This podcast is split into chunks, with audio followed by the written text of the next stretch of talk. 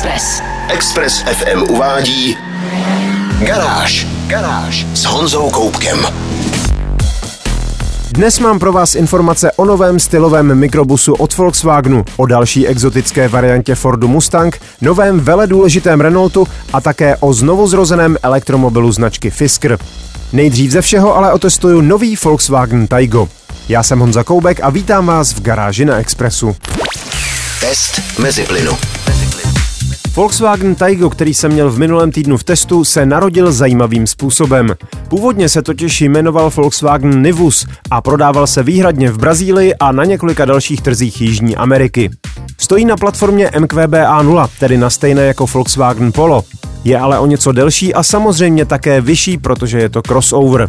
Na rozdíl od dalších podobných modelů, tedy menšího T-Crossu a ochlup většího T-Roku, je ale o kousek nižší a hlavně oplývá trochu placatější přídí a elegantněji se šikmenou zádí.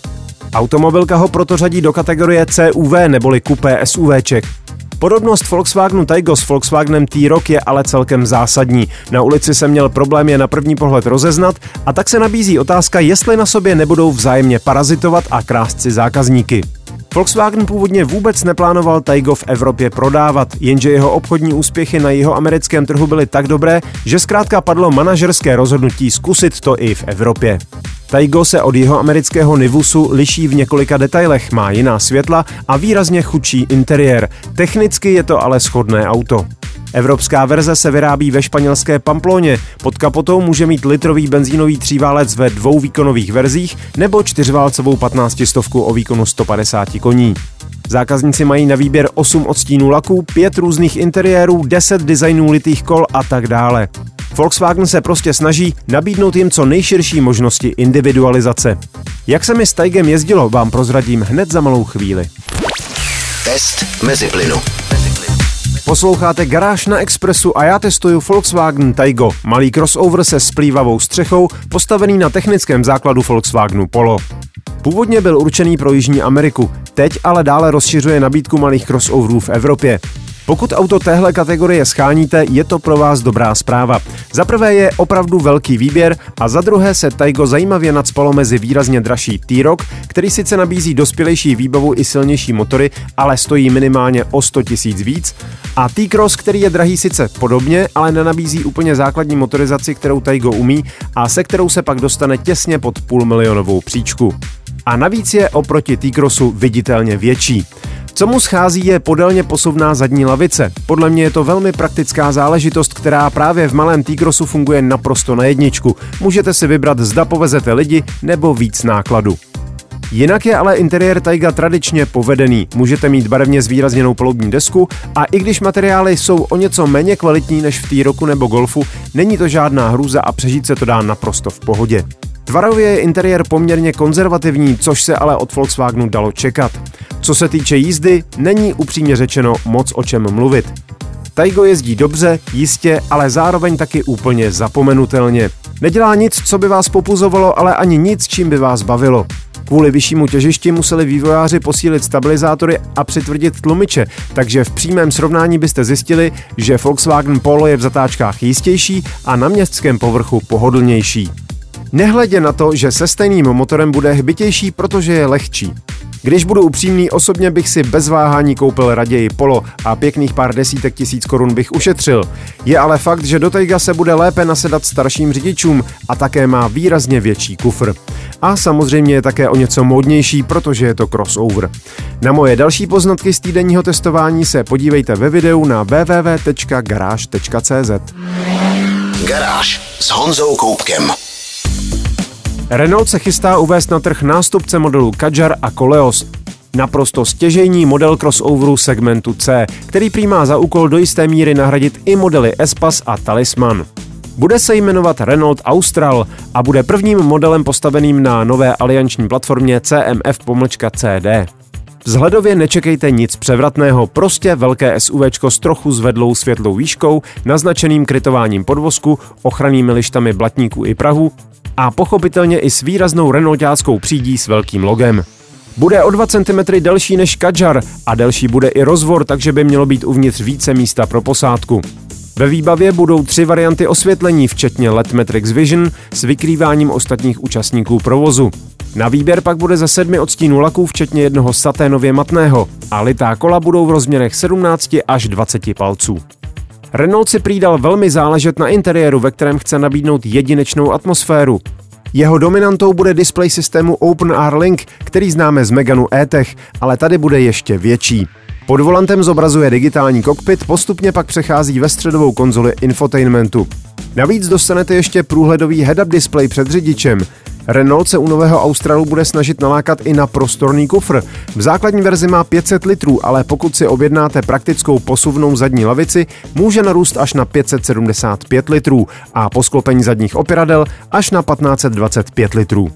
K dispozici bude také systém řízení zadních kol, který vylepší manévrovací schopnosti a sklidní vůz ve vyšších rychlostech. Pod kapotou pak bude řada motorů začínajících 13 stovkou o výkonu 140 nebo 160 koní s mikrohybridním systémem. Mild hybridy s 48V rozvodem bude zastupovat motor 1,2 TCE o výkonu 130 koní, ale bude k mání i silnější E-Tech hybrid o výkonech 160 a 200 koní. Právě ten nejsilnější bude náhradou za turbodiesel, který již v nabídce tohoto modelu nenajdete. O spoustě další výbavy a dalších připravovaných verzích nové vlajkové lodi Renaultu se dočtete ve článku na garáži CZ, kde máme i rozsáhlou fotogalerii. Garáž. Posloucháte Garáž na Expressu. Vzpomínáte si na automobilku Fisker? Dánský automobilový designér Henrik Fisker, který má na svědomí takové krasavce jako třeba BMW Z8 nebo Aston Martin DB9, představil před několika lety přímého soupeře pro maskovou Teslu. Fisker Karma byl nízký a dlouhý elegantní sedan s plug-in hybridním pohonem, ale neujal se. Firma vydržela tři roky a pak šel projekt ke dnu jak sud s olovem. Jenže Fisker se nevzdává a budí svou společnost z mrtvých. Místo sedanu představil plně elektrické SUV jménem Ocean. Má 20-palcová kola, panoramaticky prosklenou střechu, uzounká LED světla a minimalistický interiér s velkým nasvislo orientovaným displejem. V plánu je několik verzí od základní s jedním elektromotorem o výkonu 279 koní pohánějícím přední kola a schopným ujet na jedno nabití až 440 km, až po špičkovou dvoumotorovou verzi o výkonu 558 koní, která dá stovku za 3,9 sekundy a ujet má až 630 km. Ve výbavě nebude chybět stylové ambientní osvětlení, 22-palcová kola, solární panely a pokročilé asistenční systémy. A cena by v přepočtu měla začínat na relativně rozumném milionu korun za základní verzi, necelém milionu a půl za střední a milionu 760 tisících za nejvyšší. Říkám ale v přepočtu, protože Fisker u nás nemá oficiální zastoupení a tak model na náš trh nezavede. Bude se ale dát pořídit v Německu, Rakousku, Španělsku, Francii i skandinávských zemích, takže by to s dovozem nemuselo být tak problematické. Uvidíme, jak tentokrát souboj Fiskera a Maska dopadne. Nemyslím si, že by se Tesla dala dohnat po stránce objemu, ale Fisker Ocean vypadá zajímavě a mohl by se zákazníkům trefit do vkusu opravdu slušně. Posoudit můžete sami. Na garáži CZ máme fotogalerii a další informace. Garáž. Ford Mustang je jedním z posledních velkoobjemových sportovních modelů, které ještě v dnešní nabídce najdete. Jeho historie sahá do počátků 60. let minulého století a automobilka těží retro náladu, jak se jenom dá. Proto se také pravidelně objevují limitované edice odkazující na slavné modely dob minulých. Ať už to byl třeba slavným filmem inspirovaný tmavozelený Bullet, nebo loňský Mustang Mach 1 odkazující na slavný vyladěný model ze 70. let. Další na řadě je Mustang California Special z roku 1968, který vycházel z prototypu Shelby Mustangu. Jeho novodobá verze dorazí na evropské trhy výhradně s karoserií Cabriolet. Bude mít specifické emblémy, 19-palcová litá kola, čtyři koncovky výfuku, černou mřížku chladiče a falešné víčko nádrže. Ale nebojte, nebude to všechno jenom o parádě. Pod kapotou najdete vzpěru mezi tlumiči, ale hlavně pořádný motor. Pětilitrový atmosférický osmiválec o výkonu 450 koní a točivém momentu 529 Nm. Zadní kola pohání buď přes šestirychlostní manuál nebo přes desetirychlostní automatickou převodovku. Mezi zadními koly je sériově dodávaný samosvorný diferenciál. Výfuk má tlumící klapku, abyste příliš neštvali sousedy, když musíte odjíždět brzo ráno a plátěná střecha se dá složit za pouhých 8 sekund. Za příplatek pak bude k dispozici adaptivní podvozek Magnarite. V nabídce přibudou výrazné odstíny oranžového a modrého laku. Ostrý Mustang Mach-1 ale nadále zůstává v nabídce a budou se prodávat zároveň. Více se dozvíte v článku na www.garage.cz. Garáž s Honzou Koupkem. Po množství různých studií a prototypů se konečně představuje nezamaskovaná sériová varianta elektrického pokračovatele starého hypísáckého mikrobusu. Volkswagen ID Bus už samozřejmě nemá vzduchem chlazený plochý čtyřválec, nicméně motor vzadu a pohon zadních kolmů zůstal. Jen je to pochopitelně motor elektrický. Výsledný tvar auta není velkým překvapením. Za prvé úzce navazuje na koncept z roku 2017 a za druhé maskování na posledních prototypech bylo spíš efektním designovým polepem, než aby tvary auta skutečně nějak skrývalo. Inspiraci první generací Volkswagenu Type 2 ale nové auto rozhodně neskrývá, naopak ji podporuje nabídkou dvoubarevného lakování, krátkými převisy i naznačeným Včkem na přídi, ačkoliv koncept byl v tomto ohledu výrazně důslednější. Bus stojí na skateboardové platformě MEB a zpočátku bude vznikat výhradně v pětimístné osobní verzi s variabilním vnitřním prostorem. Později ale přijde i šestimístná a sedmimístná varianta s prodlouženým rozvorem a také obytná verze California a užitková varianta Cargo bez zadních oken a s přepážkou za předními sedačkami. Nastupování do druhé řady usnadní posuvné boční dveře.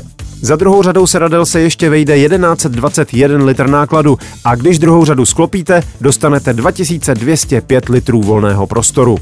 Startovní verze ID Bus bude mít akumulátor o stejné kapacitě jako domácí Škoda Enyaq, tedy 82 kWh, z čehož využitelných je 77 kWh.